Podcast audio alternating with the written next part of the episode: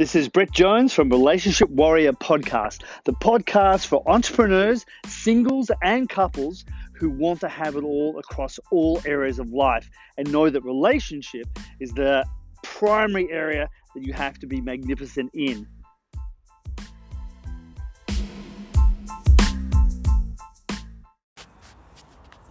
How do you recover after an affair? Well, it's a twofold process. The first part is the person that has had the affair is going to feel guilty and try and make it up to their partner. That's not going to work because the person that hasn't had the affair is going to feel resentful, hurt, betrayed, and it's going to take a while for them to move out of those emotions and eventually be able to get to a place of forgiveness. So, in working with couples that uh, have ended up in this place, you have to ask the question so, what was going on in the relationship prior to the affair? And generally, what's occurred is they have disconnected because of things that have gone on in their life. As we've often explained, a relationship goes through stages. You go through the honeymoon stage, the infatuation stage, and then eventually the distraction stage, which is where kids, work, and other priorities come along that invariably take the focus off each other. And during that stage, you have to have superior skills, not just normal skills, but superior skills to be able to maintain the connection during that very busy period of your lives.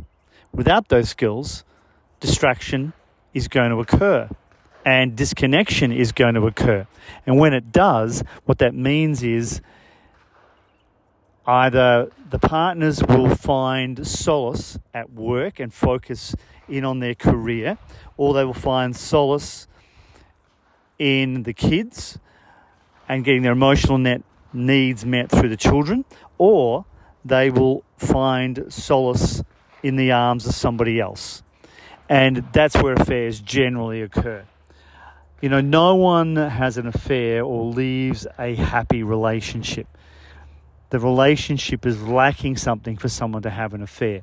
And that needs to be recognized when you're putting a relationship back together again. That being able to do that means recognizing the truth of where the relationship was prior to the affair once you know where the relationship was, then you can start with some reality because there weren't things there that were going well previously. No one leaves a great relationship to have an affair. One or the other of the partners were not getting their needs met. And I'm not justifying at all the solution of having an affair. Clearly, that's the wrong solution to a relationship that has now got to a point where the partners are not connected. What we're talking about here is realizing what's happened and then being able to recover from that. And yes, it is possible. We've helped hundreds of couples come back from that type of situation in their relationship. But there has to be give and take. There has to be willingness on both sides to want the relationship to actually work. Once there is, then you can start to move forward by re-establishing trust in the relationship with very clear behavioral boundaries as to what is acceptable and what is not acceptable. Nurturing to make sure the partner that did not have the affair can feel safe inside the relationship and can begin to once again trust their partner and slowly open back up to them again. The partner that had the affair they need to be very clear as to the emotional reasons why they took that step in the first place and then how to recommit to their partner and agree to the behavioral boundaries of what is acceptable behavior and not acceptable behavior. And for a while, that is going to be fairly strict and difficult on them to prove to their partner that they are trustworthy again because any relationship has to have a deep level of trust to be able to survive and to be able to grow and thrive.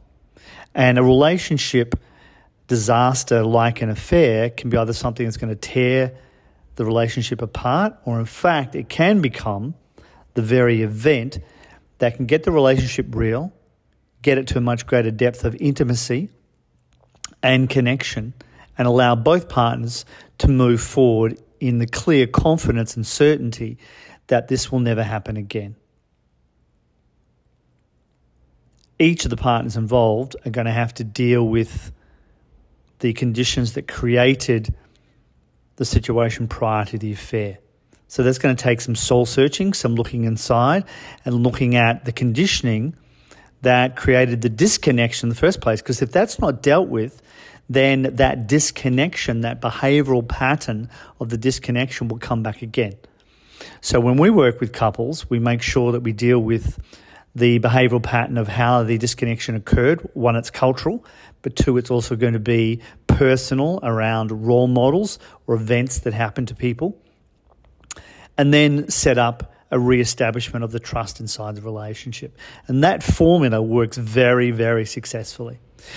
So, as always, I hope this has been of use to you. I'm sure there's somebody that you know that could really benefit from listening to this podcast. And so, please, you know, share it on, pass it on.